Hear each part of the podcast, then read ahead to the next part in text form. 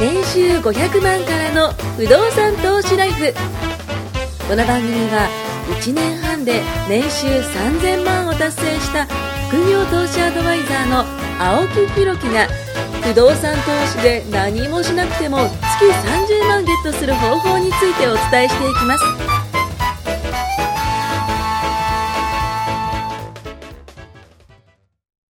お願いします。お願いします。えー、とうとうひゃくきゅうじゅうはちかいめということでね。毎回とうとう言ってますけどね。えー、まあまあとうとうですけどね。もうもうちょっとでにひゃっかいになりますね。いちきゅうはち。はい。いちきゅうはちになりましたということで。今回は、まあ、えっと、前回、前々回とかね、あの、いろいろと伝えてきましたけども、今回はちゃんと不動産の話をね、していきたいというふうに思います。え、ダルシムじゃ、ダルシムじゃダルシム、あの、チュンリーの話はもうね、ずっとしてましたからね。はい。えー、なぜ日本は不動産が強いのか。この話をね、していきたいと思います。はい、まあ、その前にちょっと告知を。えー、今、公式 ライン にご登録いただくと、無料で きゅうじゅうきゅうパーセント の人がやってないお金のスリーステップというね、ノートをプレゼントしています。ぜひ、無料登録してご覧ください。はい。えー、まあ、今回ね、なぜ日本は不動産が強いのかと。ね、最強なんですよ。そう、最強なね、理由をちょっと伝えていこうと思います。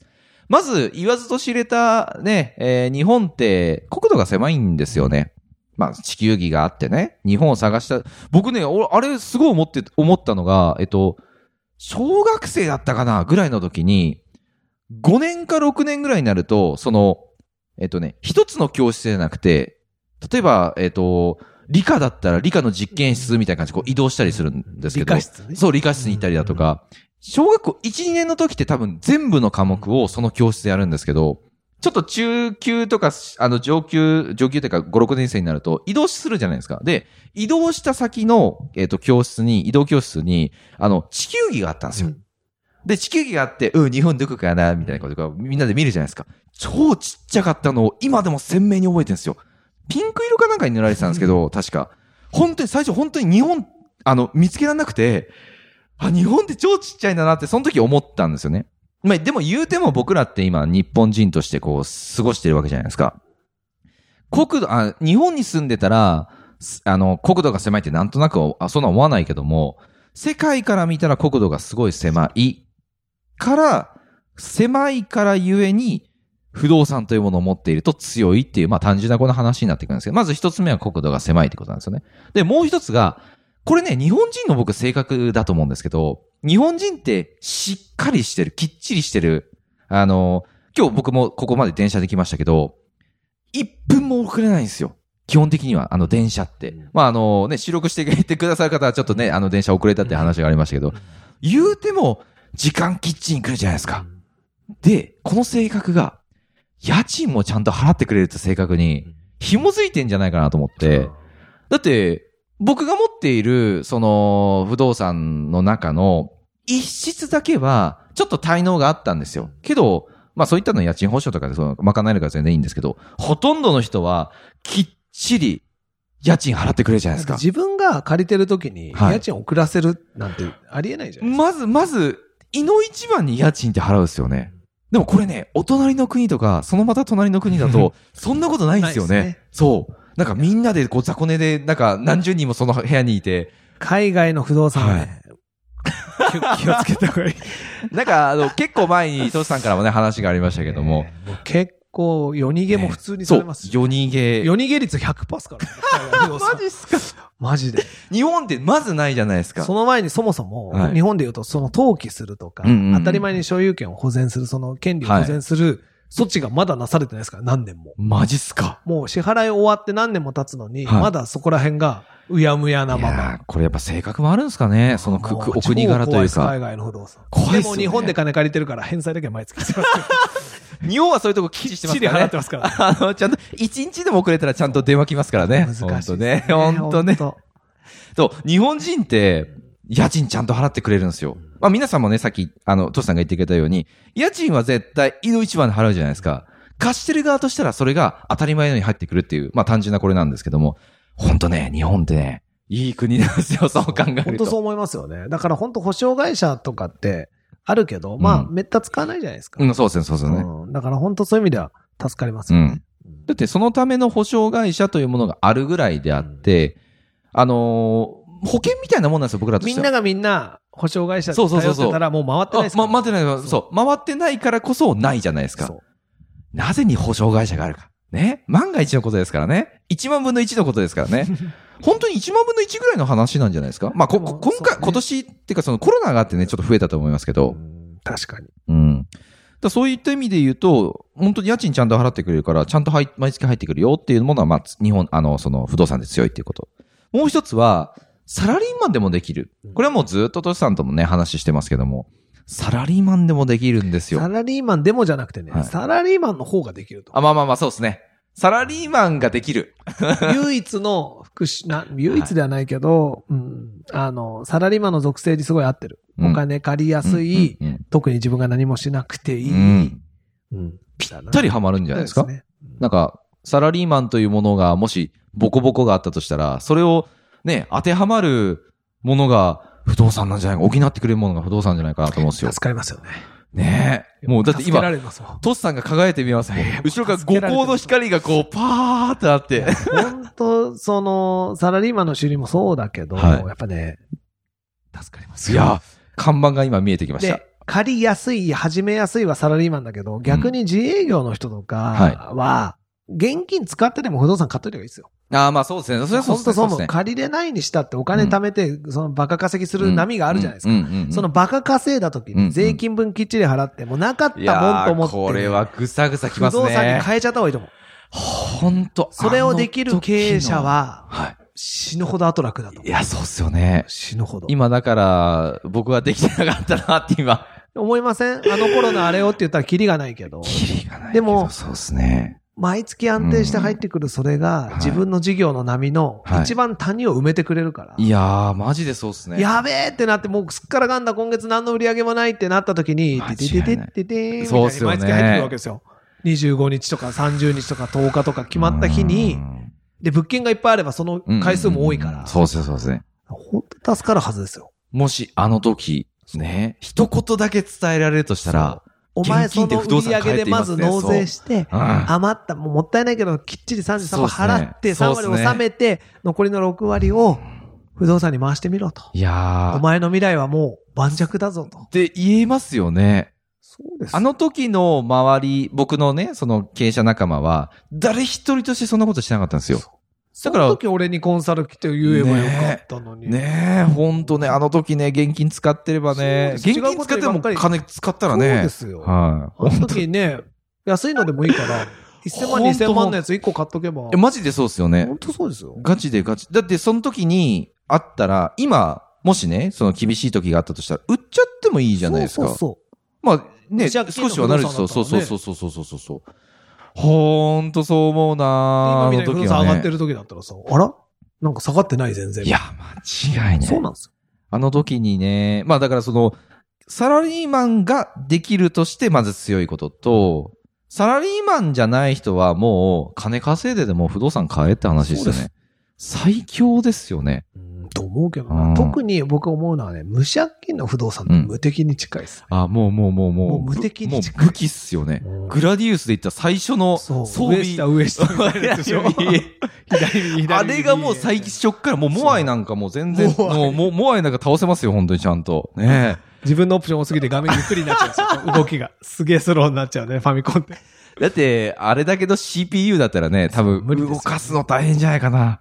まあ、それぐらい、それてるけど、まあ、それぐらい、サラリーマンがやって、まあ、見返りがあるもん。まあ、サラリーマンがっていうだけじゃないですけどね。見返りがあるもんかなと思いますよ。思うなぁ。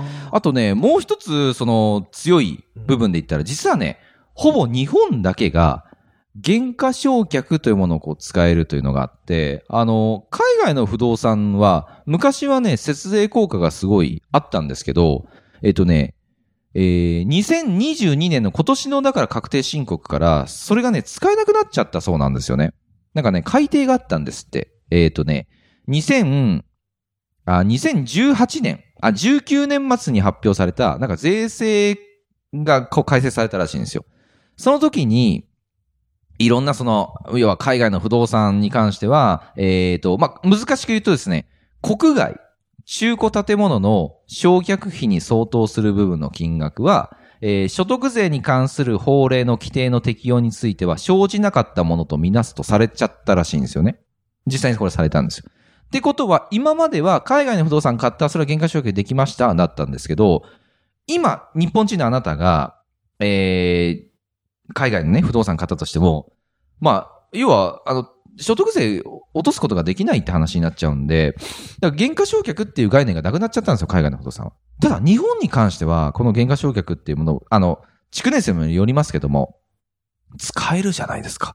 減価償却って分かってるようで分かってない人が多くて。これ最強なんですよね。自分で経営して、はい、まあ、まあ、減価償却も厳密に言うと、うん、あの、先に取るだけ。うんまあ、要するに、そういうものなんだけど、まあ、繰り延べみたいなもんですね。なんだけども、うん、意外と僕の仕事、はいはい、ね、ハウスメーカーだと、アパートを売る機会って多いんですよ。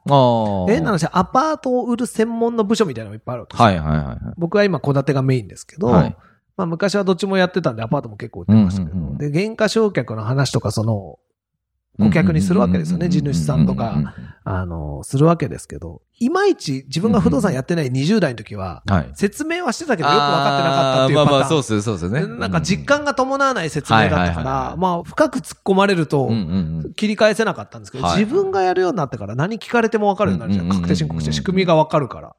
で、ほんと仕事してと思うんだけど、社内の人のコンサルをよくするんですよ。はい、で、当然そのアパートの部署の、あの、担当の、自分がアパートを売る専門の子たちが、はいはい、自分も買いたいって言ってくるわけですよね。はい、で、その減価償却の話とかすると、本当に分かってないんですよ。うん、ああ、減価償却。言葉は知ってるけど、中身がですね。細かく、なんとなく式で見てるから、なんとなく分かるんだけど、その、経費化できるとか、うん、デッドクロスとか、うん、その何年後にこうなるとか、同じ、そのね、税金のあれとかが、本当分かってないんだなと思って。ああ、なるほど、ね。だから、自分がやったことないのに人にバンバン売るわけですよ。うん、でもそれでもいっぱい売ってる。まあまあまあまあ。大したもんですけど。結局、それ以外のものがね。うん、だから、まあ、やればね、うん、より深まるじゃないですか、うん。だからアパート売る前にアパートやった方がいいと思う。確かに。自分がやってたら、すごい共感も得られるし、大体、うんうん、ね、アパート持ってないやつがアパート売るんですよ。不思議なもんで、まあ、なんか、不動産もそういう人多くないですか？そう、多くない。そう、多いですよ。自分賃貸のくせに、うん、不動産は持ち家でいいです、ね。わかるです、わかるです、わかるです。マイホーム住んだことないくせに、やっぱマイホームっていいですよね、とか。めっちゃ言うっすね。そういう不動産って高額であるがゆえに、うん、自分が持ったことないものを売るパターンが多いじゃないですか。うんうんうんうん、車ほどね、まあ、試しに乗るとかっていうことができないので。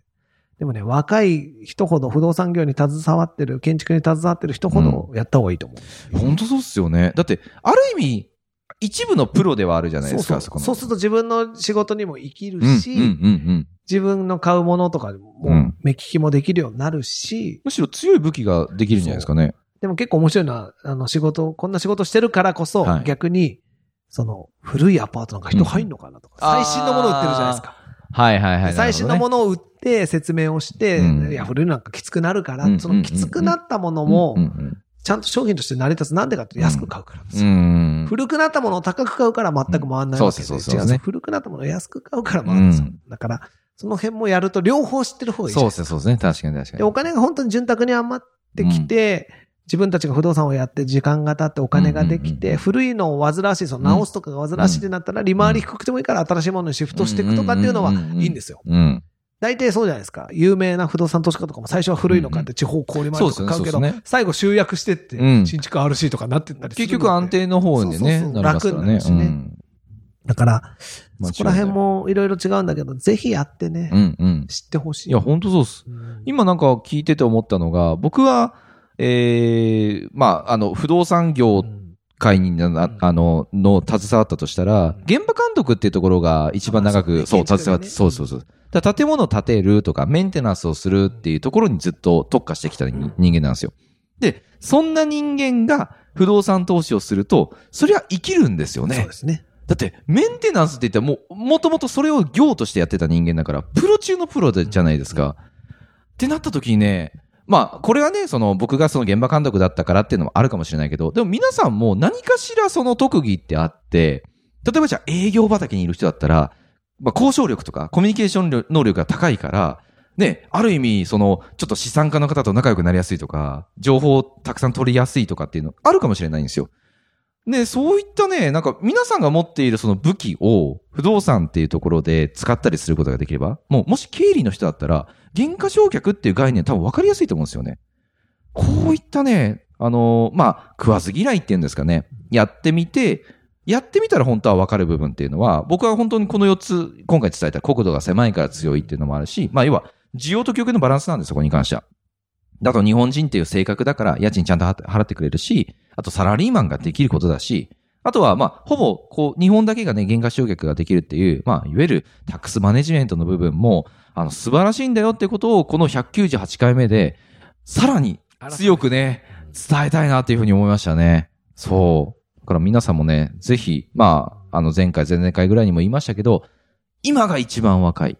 そうなんですよ。うん、あなたは今が一番若い。これ聞いてる時ね、が一番若い。僕らもこれ話してる時が一番若い。だからこの一番若い時に、どれだけ行動ができるかで、あとあとのごねんご、じゅうねんご、にじゅうねんごの自分が、よかったよ、ありがとうって言ってくれるかどうかなんですよね。だからね、じゅうごねんご、にじゅうねんご想像しにくいけど、はい、逆に言ったらじゅうごねんまえに不動産始めてる人とかに会いに行くとか話を聞くって俺すごいいいと思う。確かに確かに。じゅうごねんやってますからね、もうね。で、実績があって、うんうまくないこと、うんうん、うまいこと、両方知ってて、それでどうですか、うん、やってみてって聞いて、やった方がいいって言ったらやればいいし、うんうんうんうん、でそれも仕事にしちゃってる人に聞いたら、それやれってなるから、そう違うんですよ。そうそうそうそう。全然違うんですよ。本当、うん、不動産を純粋にやってる仲間に聞くとか、うん、知ってる人に聞くとか、うん、だと思うけどな、うん、なんか、なりわいとして、それをね、やっちゃうと。ビジネスにするんじゃなくて、そうそうそう違くて、そう。その人の、ね、そうそうそう、あの、利益がどうしても絡むとね、そうそうそう怖いです。まあ、保険がわかりやすいですよね。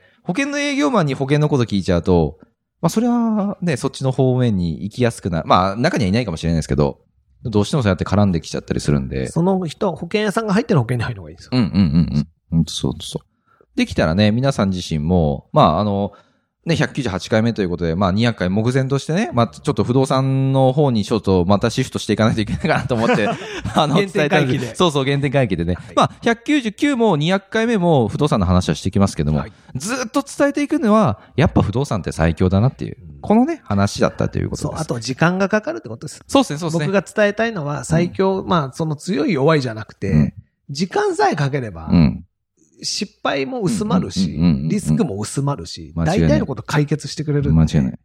で、最終的にそれをさらに超えて時間が経てば、うん、別に建物消えないんで。まあそうっすよね。えー、だって、ゆっくりやったらいいっすよ。恋愛だって昔ね、振られた傷って、今も引きずってないじゃないですか。もうそれと一緒かどうかわかりませんけども、ね。そんな感じで締めくくりたいと思います。ありがとうございます。した。今回も年収ごひゃくまんからの不動産投資ライフをお聞きいただきましてありがとうございました。